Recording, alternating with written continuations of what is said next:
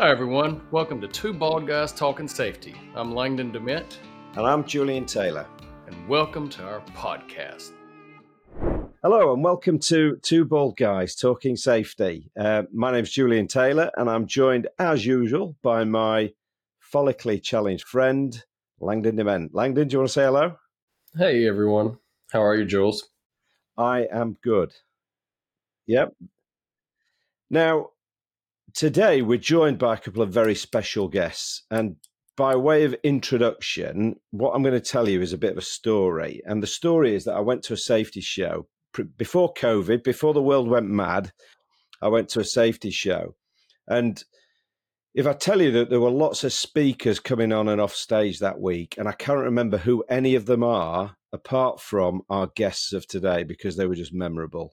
Um, I hope you don't mind me saying this, but they were a more elderly couple, not the usual sort of demographic for speaking at safety shows, but they came up on stage and uh, they told their story, and their story is absolutely memorable. So we are delighted that they can join us today to go through that story again because we think it's a really powerful one it's also it's also a really important message that we think we need to keep alive. We need to keep that message out there. So delighted to be joined today by Mavis and Ray Nye. So do you want to say hello, guys? Hi. Hi. it's nice to be here. Great. It's, it's, it's really good to have you both here. Um, now, I think to start with, Mavis, can you? I, I suppose my first question is you've got this handsome young gentleman sitting next to you. When did when did you first meet him? right. So we Ray's first looking met, around to find out who I'm talking about here. Uh, I first met Ray in 1957. Seven. Um, I was just a young, very young, 15 year old, and um, He was in the youth club. yeah. So sorry, I couldn't think of it. It's our local youth club. Uh, I'd actually ditched a boyfriend that night, so I felt a bit naughty. but I said hi to this guy playing a piano, and that's how our story all started. Hmm. Well, I didn't know about the boy. You just did. Ray's just found out something he's not known for the last seventy odd years. Okay, yeah. Um. So, so you met you you met one another. Um, and I presume things kind of moved on from there because you're still together. You're still sitting there together today. Um, and and when did you get married, Mavis? in 1960, uh, 1960 um, at, at Luton in Chatham. 1960. Yep. It was just because that was where the um, the youth club was at the uh, um, in Luton, Chatham. Yeah. yeah. so that's how we met. Okay. So you met in Chatham, and Chatham for for our sort of American listeners is in Kent in the south of England. Um, and um, when you got married, what was Ray doing work wise, Mavis? Right, he was in Chatham uh, Dockyard, and he was a shipwright apprentice. Um, No, when we got married, I was a shipwright. He was a shipwright. Sorry, he's correcting me.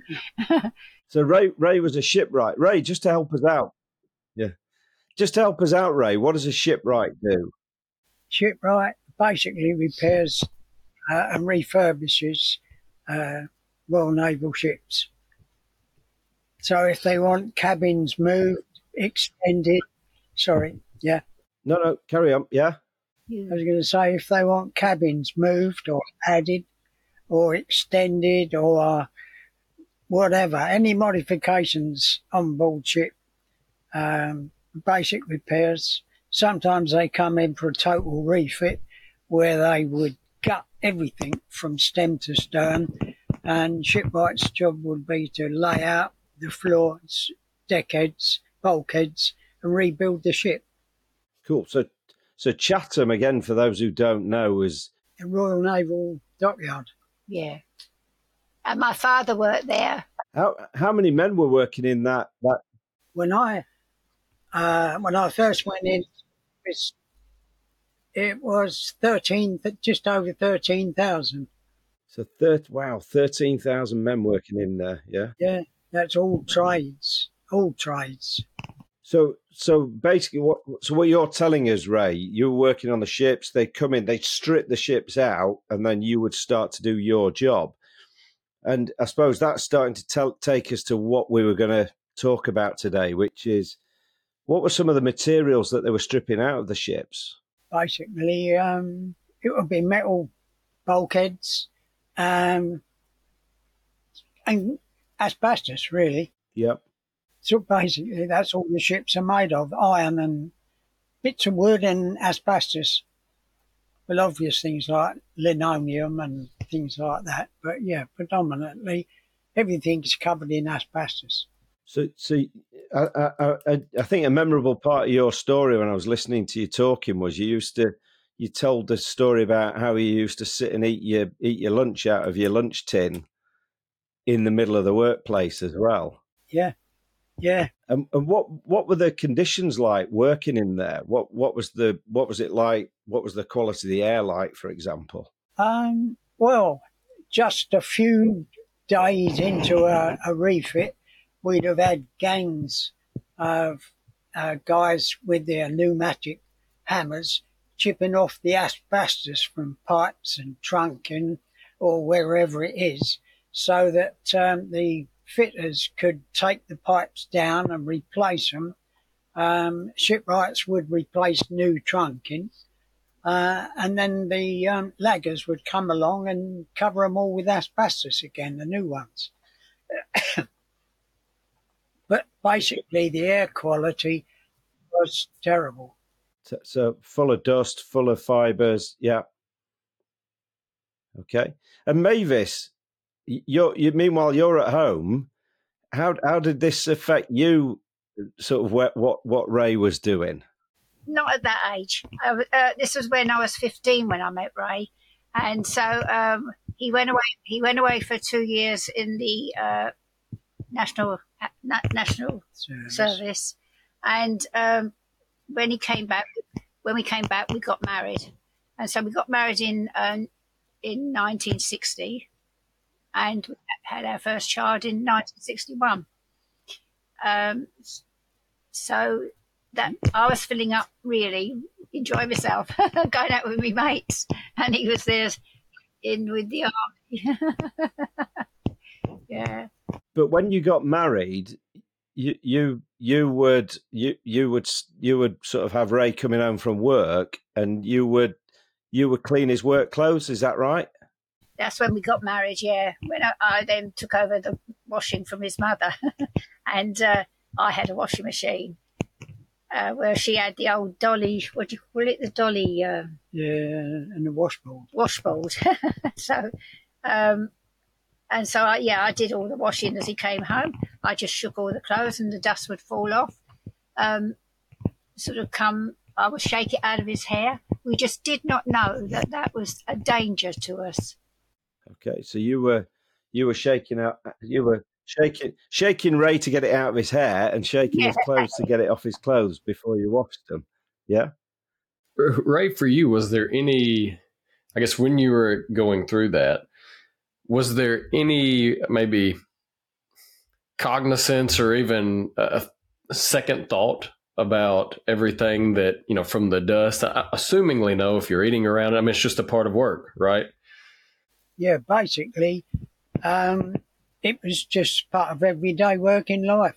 Nobody ever even hinted to us that going on board ship would be hazardous because of that asbestos. And if you wanted to take a walk around the shipyard, you would find skips topped up, spilling over with asbestos that's been taken off various ships, uh, and the wind would blow the dust off of that. Uh, it, so really, it, it, was everywhere, and we never had any warning. I mean, that's the reason I left the yard. Um, eventually was because having spent two years in the army, um, where everything's washed at double speed and, and everything's got to be immaculate, ready for inspection. I got used to an area that was clean and unhazardous. And going back, um, I spent just over a year um, contemplating the filth, the dust, the noise, uh, and I decided to leave. I didn't decide to leave because I found out that asbestos was dangerous because that didn't come really till years later. It was just the basic filthy, noisy environment. And if I'd have known about the asbestos, I would never, I would never have gone in there in the first place. So, so you you managed to, you you managed to get out, and I think you had a bit of an argument, didn't you, with the boss who who, who was telling you you were going to be back with your tail between your legs very quickly. Yeah, yeah, I remember his comments clearly. After I'd written out my notice and passed it through my charge hand, and it got to the um, department manager who called me up, and he said, "It's not too late to change your mind, son. That's all I got to do is tear this notice up, all right?" you can get back to work. And I said, uh, no thanks. That, uh, and I often say, that was over 60 years ago, and I hope he's not still waiting. Because he said, you'll be back. they all do. he's, he's waiting by the gate for you. Yeah, yeah. So if, if we fast forward then, I suppose you, you left the shipyard and, and really the effects of that didn't really come home to roost, did they? Until a long time later. Mavis, do you want to tell tell us when you first sort of realised there was a problem? 49 years. 49 years ago, yeah. 49 I, uh, years later. 49 years later, sorry, yeah. Um, we went to Spain. We went to Spain on holiday um, because we'd retired and we bought a motorhome. And um, I, I didn't know. I was enjoying the sun, staying with my son in his villa. We were having a lot of fun. And when I got home, I found um, one day I couldn't breathe. And uh, it was just like that. It turned on and I just couldn't breathe at all. And so um, I, the doctor said to me, you better have an x-ray. So, um, or a scan. So I went in for the scan and uh, well, they said it was a trapped ulnar nerve yeah. and um, it could be a chest infection. And in the meantime, we were going to cross the road one morning to vote on voting day. And Mavis collapsed in the street and she was gasping at me, take me home, I can't breathe, take me home. And I managed to get her home. Fortunately, we were just round the corner. And uh, I phoned up our GP and he said, I'm looking at the uh, results of your recent scan. There's a bed waiting for you in Medway. Get yourself there now. At, uh, Medway was our med- local Medway hospital. At, uh, so I managed to get her there, and uh, they kept her in for over a week while they did all sorts of tests, growing cultures in dishes, checking it. And then on visit on one of the visiting days because I used to go every day. Uh, said the doctor's been in to see me and he's got my results and they're not good. And I've told him I don't want to hear them yet, they're to wait till you come in this afternoon. So I went and found him and I said, Well, I'm back now, doctor. Do you want to come and give us these results? And uh, he came up to Maeve's bedside and he said, there are two uh, things that we initially thought. Possibly your condition was a serious um, lung infection or maybe mesothelioma. Well, actually, we've ruled out the lung infection. You have mesothelioma. I am sorry. But we looked at him blank. Meso, meso, what? we not only did we not know how to pronounce it, we'd never heard of it. And he said, yeah. This mesothelioma, that's an asbestos related terminal cancer. If there's anything else you wish to know, I'll be available. And he turned tail and left. And we were left to finish off that visiting hour, wondering what the hell meso was. And asbestos was ringing in my head. Asbestos, he said. And when I looked back, that was my time in the dockyard. And that was 49, nearly 50 years previous, wasn't it? But, uh, so, yeah, that was Mavis's um, introduction to mesothelioma, And, and what year was 2009. 2009? Wow. Yeah. Okay. Was there any inclination between that time period of any adverse health effect There was none. prior to the trip to Spain? No, there was nothing, nothing. Um, Where, where we were in Spain, we were uh, right at the top of Benidorm, and it was a four mile walk downhill into Benidorm. And we, we were doing that every day for nearly three months, weren't we? yeah, But on the walk back, initially, Mavis was stomping away. She would get up the hill, no thoughts, nothing. But as that three months progressed, she was having to rest at different places on that four mile walk back. And those rests were becoming more frequent and the distance was becoming even less. So there was a problem beginning, but we weren't really aware of it, were we? And it wasn't until that day when she collapsed locally here in the street uh, that things had moved on. But prior to that, no, there was no indication. so it wasn't until I had my pleurodesis um, that we finally knew that it really was mesothelioma. Um, I had that in Guy's Hospital, Yeah. and uh, that's where they they diagnosed mesothelioma. So that was in 2009. 2009. It's Still t- 2010. We've gone into 2010 by then.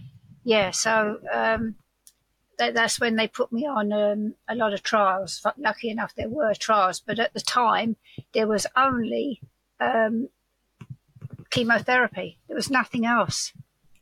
So uh, I happened to come along just as immunotherapy was about to start, and I was very pr- you know, pleased with that, grateful. But it wasn't really much chemo for you anyway, was it? No. Because the doctor said it's a terminal cancer. There is no Because I think it was in 2014, wasn't it? You yeah, that's when um, uh, the it was growing again from the chemotherapy, and um, was, and Dean Fennell said to me, Mavis, if you get down to the Royal Marsden now, um, you can go on. A, there's a trial starting. I'd like to see you on that trial, and that's when immunotherapy came into the Royal Marsden, and there was three people, just three other people two other people. so I'm the third one. there was two, th- two other people, including myself, and um, you. There were three people on the trial. right? And the other two sadly have died. And um, um, I did come. I came through it completely. It was just a brilliant tri- um, trial, and it was just a brilliant result. But I have this funny enough this year been able to talk to Merck and thank them for it, which that was wonderful, wasn't it? To be able to say thanks. and it is, it's incredible some of the work that's going on, isn't it? And it's Oh, yeah, now it's really, yeah. That's what they said at the time that um, uh, is, this encouraged the doctors because uh, mesothelioma had nothing for it at all. They couldn't couldn't find the answers. But I gave them that first proof that there was a way to treat it and there was a way to deal with it. And since then, immunotherapy has done so well. It's not a cure, but it's No, it's not a cure. how did I end up seeing you at a safety show, Mavis? T- tell me a bit about your sort of journey in terms of understanding about mesothelioma and then becoming this. You call yourself the meso warrior, don't you? yeah, meso warrior. Yeah. Um, I, I suddenly, uh, because they gave me my life back, I wanted to give my, I give all the details I could possibly and help all the new people that were being diagnosed, and um, that's what that's how I started. Really, I got onto the campaign of safety. Really, it's about safety. It's about looking after your lungs and protecting your lungs. And we've got so many wonderful companies doing that. You know, they, they're helping out, aren't they? Really, they, they, I find that everyone's not doing any doing it for themselves. They're all doing it for people to help people, and I think that you know we come across some wonderful people. So you've become a real advocate uh, uh, in terms of sort of the health health side of health and safety, and I suppose getting it out there that this is still a problem. It's still an issue with asbestos. It, it's sort of in in the workplace, isn't it? And that's why I was um, uh, I got the uh, well, I got the Queen's Award, wasn't it? The BEM um, this last year now last year, and uh, I got got that because you know, gradually everyone was hearing me my talk and they were enjoying it. So and, and realizing I was out to help. So I started all, all the uh, social media and helped out there, and it's just gone on and on and on. It's just been. It, I always say it sounds stupid, really, but if it wasn't for this disease, I wouldn't have had such a brilliant life. It's, it's, it's, so stupid, really, but it's been wonderful. It's so wonderful to meet all these people and and you've you've certainly got around. And I know my LinkedIn feed, Mavis. Sort of most weeks something comes up on my LinkedIn feed from Mavis Nye, and it might be sort of just sort of talking about about the issues, or what I see a lot of the time is you promote when you when you've got pictures of people dumping asbestos and and dealing with asbestos in the wrong way. Yeah. Yeah, yeah my pet hate. Oh, yeah. If I wished I could be there one day and see someone yeah, I'd be out with a baseball, I think, smacking our asses. and it's interesting because myself and Langdon, we, we did a webinar just yesterday, didn't we? And um, on there, we had a bunch of health, sort of the HSE stats around uh, health and, and ill health and injuries, um, sort of uh, in in recent years. I think it's was it right, Langdon? There's still twelve thousand people a year dying from from lung disease in the UK. So, so again, that's a kind of reflection of of sort of some of the things that you're talking about. Yeah. Ray, I know. What the, I mean, a couple of other interesting and sad facts are: was it was it your father, Mavis, who died from the same disease? Yeah, my brother's also died of lung cancer. So you know, and so much of it gets misdi- misdiagnosed as just a, a lung cancer. So yeah. Know, even my oh, yeah, and my mum, she yeah, she died. Mother-in-law, she yeah, peritoneal. So, so you know, it's because yeah. where we lived, Chatham, uh, it was a hotspot. So, so Chatham, there's an intrin- intrinsic link, isn't there, between the dockyard and it being a cancer hotspot? Yeah, yeah. and shipping and chipping. Um, and I was going to say as well, Ray, you you you've talked about your reunion where how many? I think you talked about the apprentices that you started with, and they had a reunion, and and I think you you were the only one left, or they were trying to have a reunion.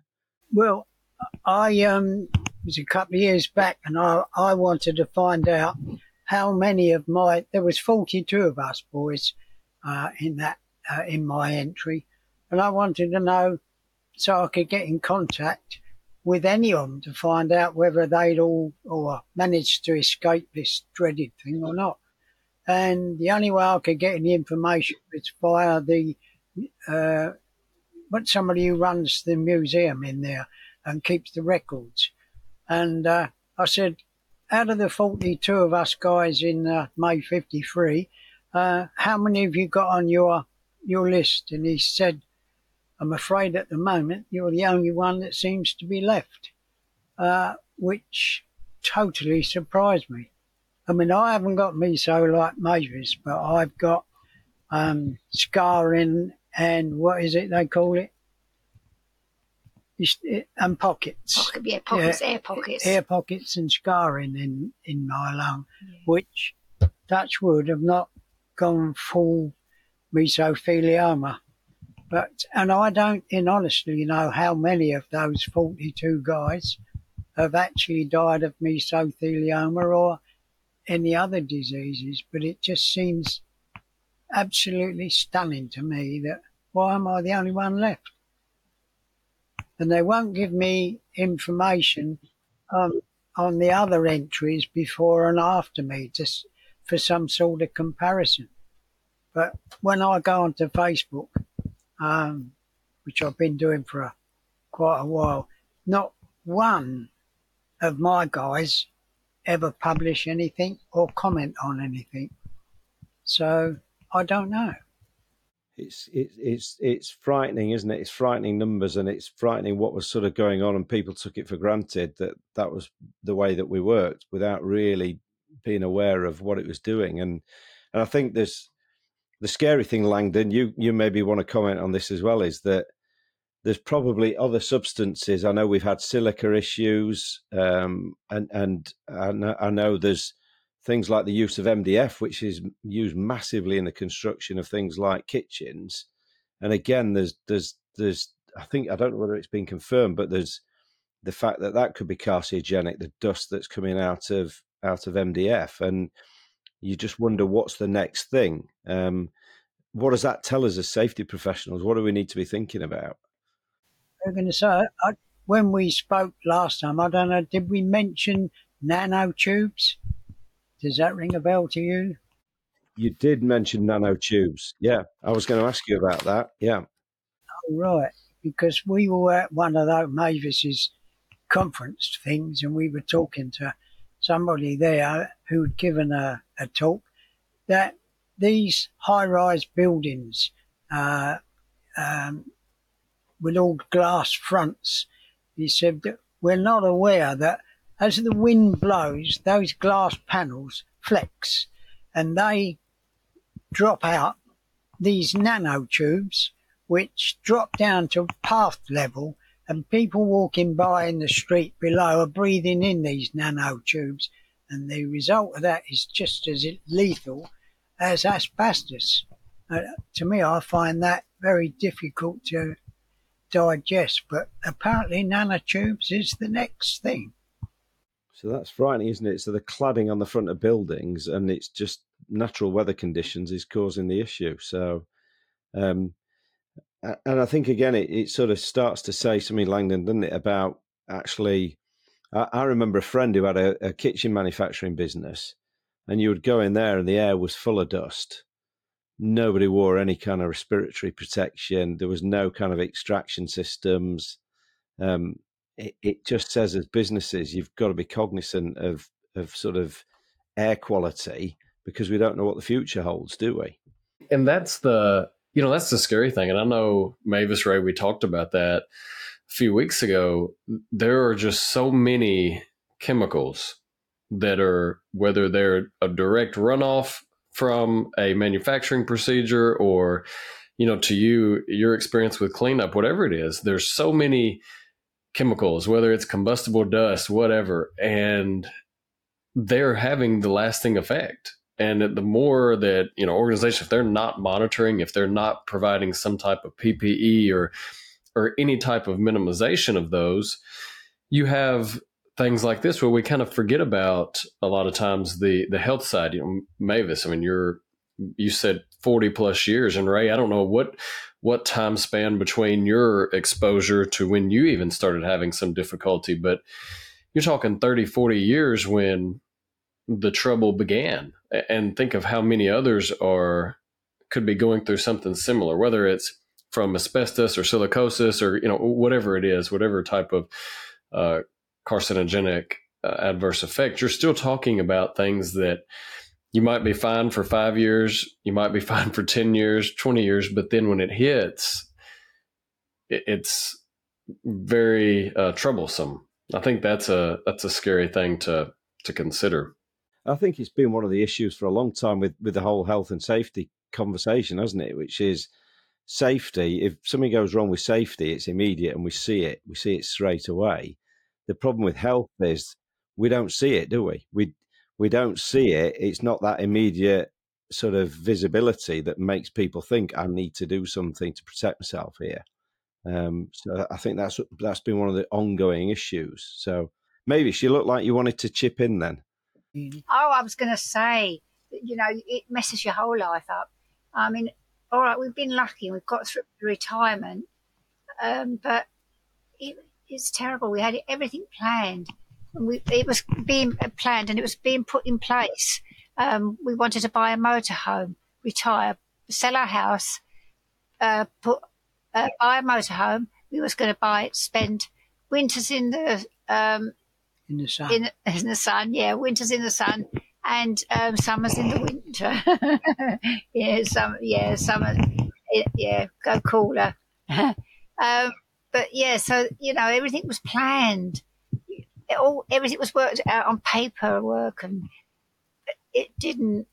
It, it fell to bits. So what she hasn't actually said to you today is she's got up out of bed today, especially to do this because she's been in bed nearly seven weeks. yeah, At, uh, and after 66 years together, Yep. it's been terrifying because I have never, ever, ever seen her anywhere near this this condition. Uh, it's really got a grip now, and it yeah, it is. Um, it's I've got coming out in all lumps and bumps everywhere, and Yeah. it, it's really going for it. But somehow I don't know. I somehow I seem to get on top of it a bit each time, and I'm still fighting it. And uh, I've got to say, we we are we're absolutely humbled, Mavis, because because the reason you're on today is you sort of reached out on LinkedIn saying, even though you were sort of in home hospice care, you were still really one of your your life life sort of sort of reasons was to keep getting this message out there about mesothelioma, about health in the workplace, and and still keep getting your message across. So um, we- we're just really humbled that you've you've made this effort to to talk to us today because we we know it is an effort. I've always said you could never shut me up. Uh, yeah. Ray did quietly tell me that on the side, I Mavis. bet he did. I bet he did. yeah. So I think, I I mean, just reflecting on your sort of retirement plans there, they, uh, I suppose you never expected to when when you were sort of spending that time in Spain all those years ago to end up then traveling around the world because I think you have travelled around the world, going to health and safety shows and talking about lung disease. Yeah, exactly. yeah, we just missed BTOG, haven't we? Yes, yeah, I couldn't go to We- BTOG. And apart from anything else, whether you was fit enough or not, the the Insurance. expense to travel once you've got anything wrong, and if you're being treated, that's even worse because then they bump, they bump it right up. Yeah, we're not talking hundreds of insurance; it was thousands. Yeah, Uh, it was just not economically viable, even if she'd have managed to get out of bed. Yeah, you struggle struggle to get insurance, and then it makes travel a really difficult thing, doesn't it? Yeah.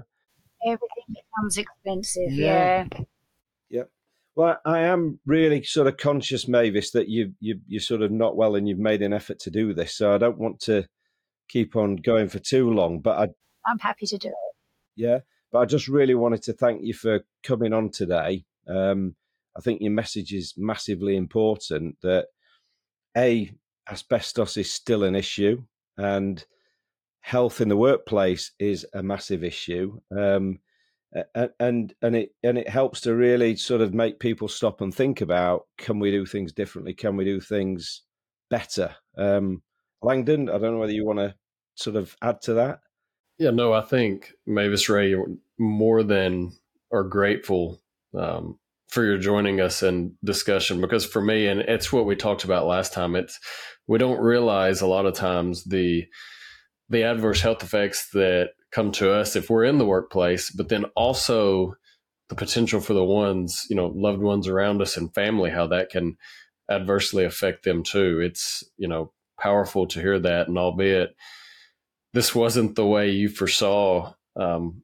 your retirement going, you know, it's something I will say a testament to also to the power that you've you've had because I know that your story and the situation that you've experienced has honestly, it's it's probably applicable to a lot more than you think, and whether it is asbestos or any other um, carcinogenic chemical, it, your your story really has a opportunity to touch and help prevent a lot of others. So more than more than grateful, and we definitely appreciate it.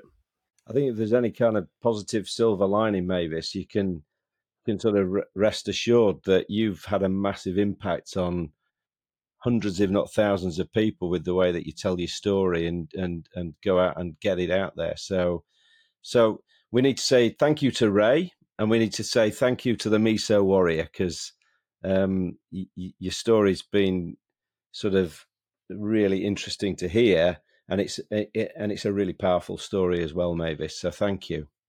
I would like to say, don't I'll give the plug now um, that I sort of have started my started my own foundation. So please find the Mavis Nye Foundation and please donate. We need money to.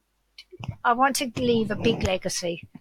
I know that everyone keeps saying, "Oh, you're, you've left legacy already," but no, I really want to money. You've got to throw money at these things, and you've got to help people. So, so what we'll do, Mavis, if you want to, we'll get those details off you, and we'll publish those out as well through our LinkedIn feed, and obviously through the through the um, through the podcast as well, and hopefully we can we can we can sort of add to those funds for you. That's that's the very least that we can do. Okay. Thank you very much. Yeah, thank you. Okay, Mavis and Ray, it's been a pleasure. Um, thank you for giving us your time today, and uh, the best of luck for the future. Okay, thank, thank you. you. Yeah, and keep you. your lungs safe. Yeah, we certainly will try to do that, Mavis. Thank you. Hey everyone, really appreciate you tuning into this episode of Two Bald Guys Talking Safety. Please follow and subscribe to wherever you stream your favorite podcast or visit us at evotix.com. And if you want to see how follically challenged we really are, come and check us out on YouTube. If you've got value from the podcast, please go to Apple Podcasts and in the review section of this podcast, if you could leave us a review or a rating, that would be great.